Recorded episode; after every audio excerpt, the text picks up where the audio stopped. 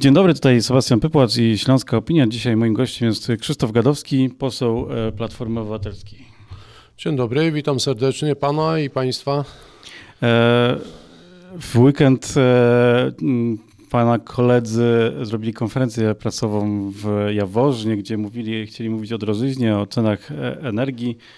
Spotkali się z, ze związkowcami, którzy mówili, że to nie jest, ceny energii obecne nie są winą obecnie rządzącej partii Prawo i Sprawiedliwość, ale Donalda Tuska i Unii Europejskiej. No ja nie będę tak głęboko wchodził w te, w te rozważania panów związkowców, ale powiem jedno. Platforma Obywatelska zaczęła budowę bloku Jaworzno trzy. Blok miał być ukończony rok temu. Dalej sprawa się ciągnie, nie ma ostatecznych rozstrzygnięć. To jest blok, który jest zasilany na węgiel. Ta energia ma pochodzić z węgla. No i co? Nie ma. To jest ponad dziewięćset megawatów, które praktycznie nie funkcjonuje. Z miesiąca na miesiąc ponad milion złotych straty w systemie energii pochodzącej z węgla, ze śląskiego węgla. Czy to nie jest strata? Czy to, czy to nie wpływa na cenę energii elektrycznej? No właśnie, i przygotowaliście jako Koalicja Obywatelska czy jako Platforma Obywatelska projekt ustawy, który mógłby jakoś ulżyć przedsiębiorcom. Co w tym projekcie się znajduje i czy on w ogóle ma szansę trafić pod obrady? Przygotowaliśmy dwa projekty. Dwa projekty dotyczące obniżek ceny gazu, bo to dotknęło najbardziej przedsiębiorców, dotknęło mieszkańców, siedemset procent podwyżki. Na początku była mowa o indywidualnych mieszkańcach wspólnot mieszkaniowych T B S-ów. Ten projekt jakby został przedstawiony do Sejmu już prawie miesiąc temu, złożony, miał tą sprawę w jakiś sposób wyprostować.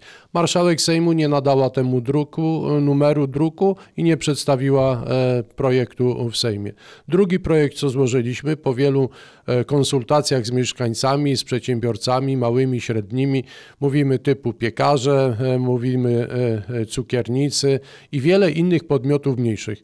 Te podmioty otrzymały siedemset procent podwyżkę cen gazu. Mieszkańcy gospodarstw indywidualnych udało się im w jakiś sposób zahamować, otrzymać.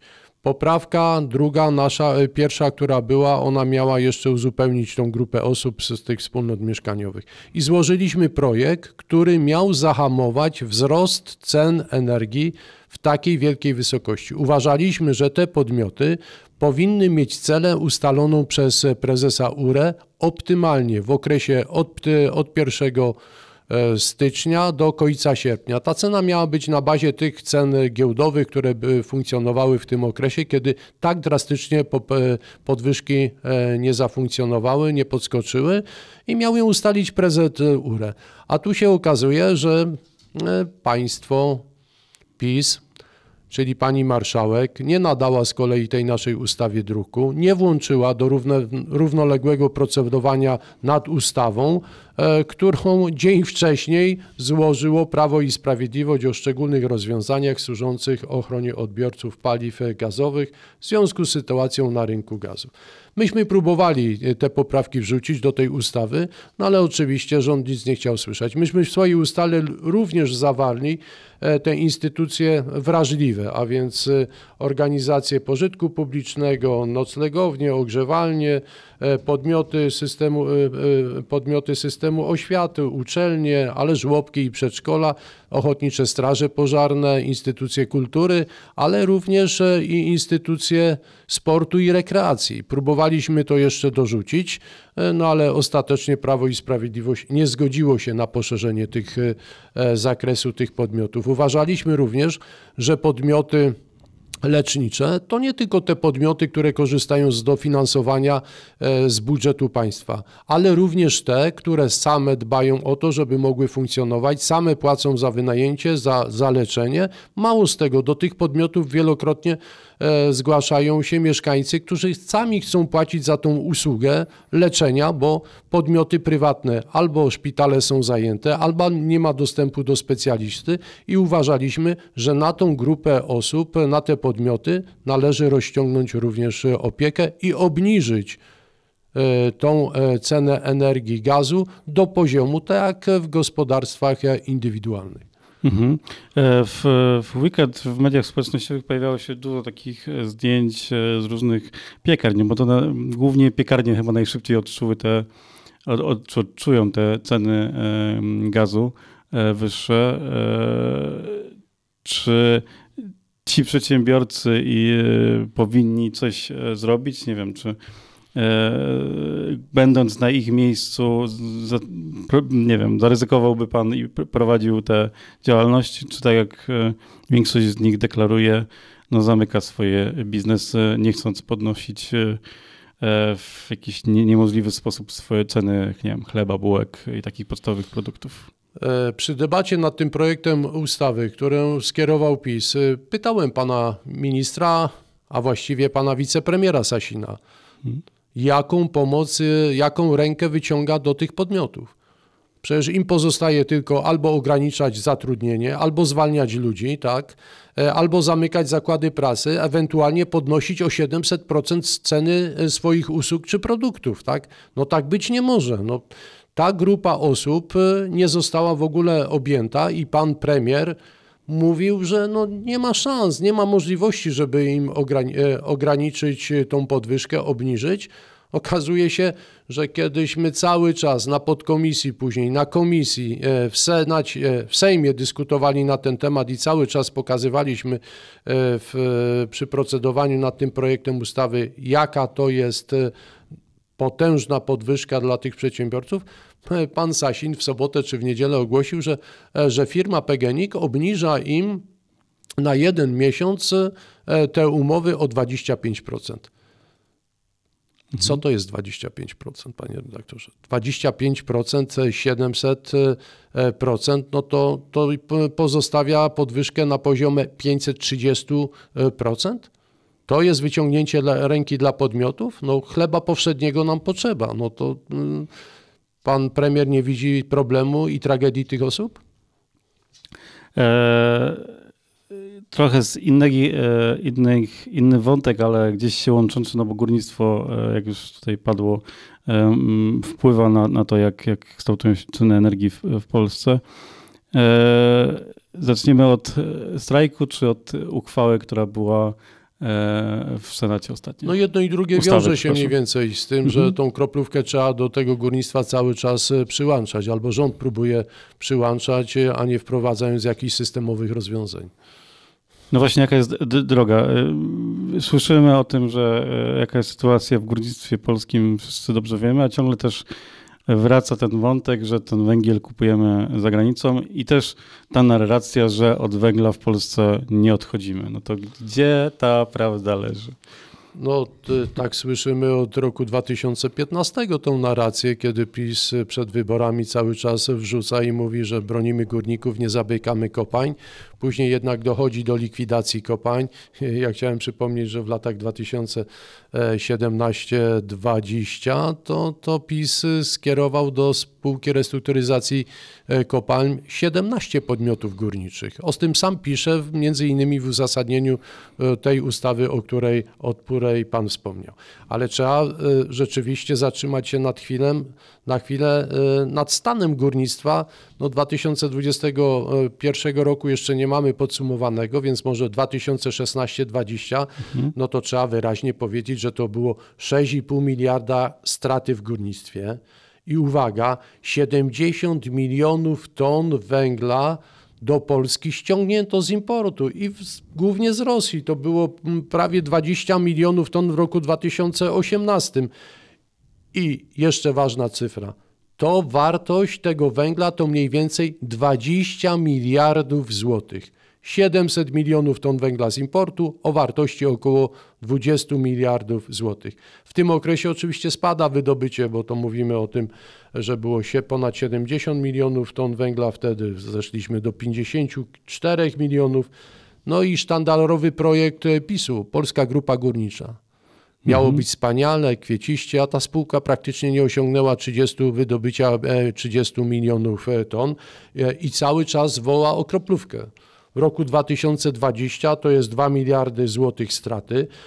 w rok dwa tysiące dwudziesty pierwszy, o którym mówimy, no to już zaczęło się wyciąganie, korzystanie z czego? No z kroplówki, no bo trzeba było do Polskiego Funduszu Rozwoju wcześniej występować o, o miliard siedemset pięćdziesiąt milionów złotych.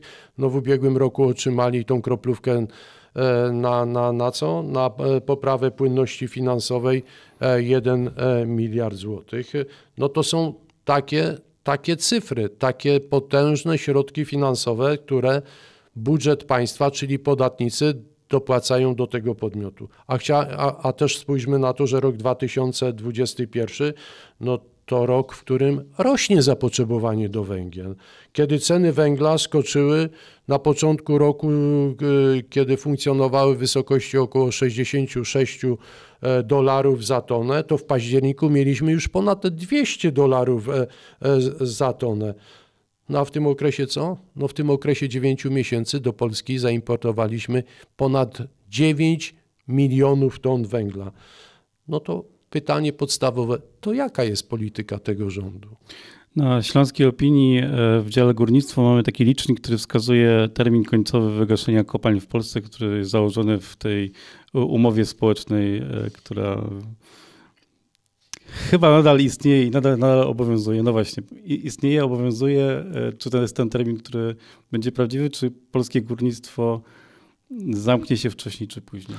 No, wszyscy wiemy dobrze, że ta umowa społeczna tak zwana, tak ją nazwijmy, bo, bo przecież nie wszystkie podmioty zostały realnie tam potraktowane i nie wszystkie w niej uczestniczyły, ale ona wyraźnie pokazuje, w jakim kierunku idziemy i, i co po kolei my chcemy likwidować. Ba, na, mazie, na bazie tej umowy społecznej posłowie Prawa i Sprawiedliwości wnieśli projekt ustawy, co jest dziwne, bo ci posłowie nawet nie wiedzieli, co tam w, tym projekt, w tej umowie społecznej jest zapisane, oni przygotowali projekt. No dzisiaj wiemy, że projekt był przygotowany e, przez e, Ministerstwo Aktywów Państwowych i tak wrzucony rękami, e, rękami posłów i on e, no, zawiera kilka elementów wsparcia dla górnictwa. Całkowity koszt to ponad trzydzieści jeden miliardów dwieście sześćdziesiąt sześć milionów złotych w okresie od roku dwa tysiące dwudziestego drugiego do dwa tysiące trzydziestego pierwszego. To jest ten okres e, dziesięciu lat. I na co te pieniądze idą? To powiedzmy wyraźnie, że one idą na potężną kroplówkę dla Polskiej Grupy Górniczej. Tu mówimy, umorzone mają być zobowiązania wobec zusu już w pierwszym roku na kwotę osiemset dziewiętnaście milionów złotych. Umorzona ma być pożyczka dla polskiego, wstrzymana na razie, bo pożyczka, czyli spłata tej pożyczki w wysokości jednego miliarda złotych z Polskiego Funduszu Rozwoju. Po notyfikacji tej umowy, no to wtedy nastąpi całkowite umorzenie, ale ma również nastąpić zwolnienie z podatku C I T i funduszu na likwidację kopalń w wysokości sześćset dwadzieścia sześć milionów złotych.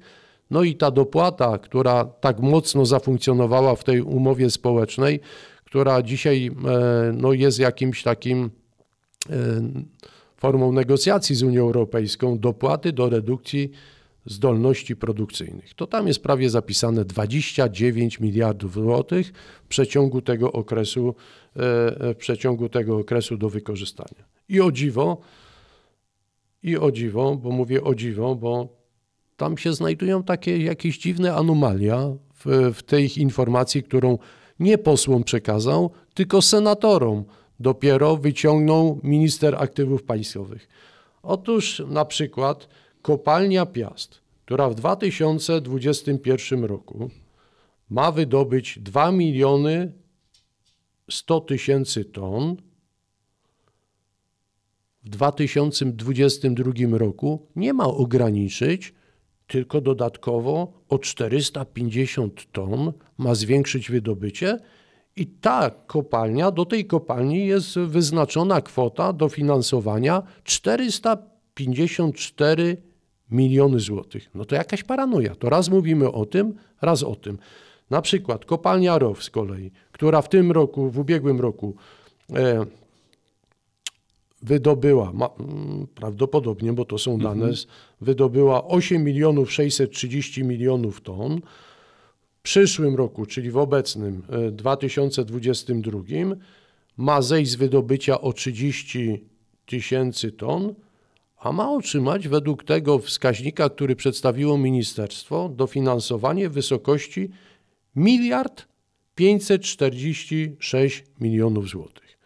No to proszę mi powiedzieć, no to jaka tu jest logika? Czym my się posługujemy? Takie dane nie otrzymali posłowie, otrzymali je senatorowie. Ja te dane jako poseł, który interesuje się tą problematyką, otrzymałem od senatorów. Nie dziwi pana to, że senatorowie nagle mówią, że nie, że są przeciwni przeciwko tej ustawie, bo brak informacji, brak konkretnych rozwiązań. Jasno chcę powiedzieć, że transformacja górnictwa ma kosztować. Górnictwo powinno otrzymać jakąś rekompensatę w kontekście zmniejszenia, zlikwidacji tych kopalń, ale to musi być na zdrowych zasadach. Ja bardzo wątpię, że związkowcy wiedzą, jaka, jak ta likwidacja, jak ograniczenie tego wydobycia ma wyglądać. Ten załącznik w ogóle prawdopodobnie nie trafił do, do związkowców. Węglokoks Kraj no ma otrzymać też dofinansowanie. W pierwszym roku mamy do czynienia tam z kopalnią Borek Piekary. W dwa tysiące dwudziestym pierwszym roku wydobycie ma się zamknąć kwotą miliona siedemset milionów ton, a w dwa tysiące dwudziestym drugim ma nastąpić ograniczenie o czterysta czterdzieści tysięcy złotych i na ten cel ma być przeznaczona rekompensata w wysokości sto siedemdziesiąt sześć milionów siedemset tysięcy złotych. W Tauronie mamy to samo do czynienia. Dobrze, to podsumowując, załóżmy taki, taki scenariusz, że Prawo i Sprawiedliwość oddaje władzę albo przegrywa kolejne wybory. Czy Koalicja Obywatelska, Platforma Obywatelska będzie chciała wprowadzić jakieś zmiany do umowy społecznej, czy tych zmian tam nie trzeba wprowadzać, tylko trzeba respektować to, co już wypracowano ze stroną społeczną? No już dzisiaj do te zmiany apelują związkowcy. Oni oczywiście apelują przede wszystkim o wskaźniki wzrostu wynagrodzeń, bo, bo się okazuje, że to, to, co rząd proponował i wszystkim Polakom e, mówił, że to jest trzy przecinek trzy procent, proszę przyjąć z czerwca te wskaźniki i wpisać je do, do wszystkich budżetów, no to wpisano również wtedy tą podwyżkę na poziomie trzy przecinek osiem procent na rok dwa tysiące dwudziestym ósmym. Dzisiaj związkowcy mówią, że to jest nierealne. Ale oczywiście trzeba się dokładnie temu załącznikowi yy, przeanalizować go i sprawdzić, na jakiej zasadzie ma następować to ograniczenie wydobycia i dostosować odpowiednie mechanizmy i środki. Podstawą tego wszystkiego jest jeszcze notyfikacja. Przecież my nie mamy dzisiaj notyfikacji, nie mamy zgody u Unii Europejskiej. A dzisiaj chcemy jakieś pieniądze rozdawać, dawać i tak dalej. Dopóki tej zgody nie będzie, no to te środki nie powinny trafiać w ogóle do, do, do górnictwa. A kiedy ta zgoda może się pojawić? No z tego, co minister mówił, to minister dopiero złoży ten wniosek. Do końca stycznia chce ten wniosek złożyć do notyfikacji oficjalny, no a zgoda może się pojawić nawet w terminie do końca tego roku. Czyli jeśli w ogóle coś zafunkcjonuje takiego pewnego, to będziemy wiedzieć dopiero można z końcem roku albo z początkiem przyszłego roku, dwa tysiące dwudziestego trzeciego. Naszym gościem był Krzysztof Gadowski, Koalicja Obywatelska, Platforma Obywatelska. Dziękuję. Dziękuję bardzo.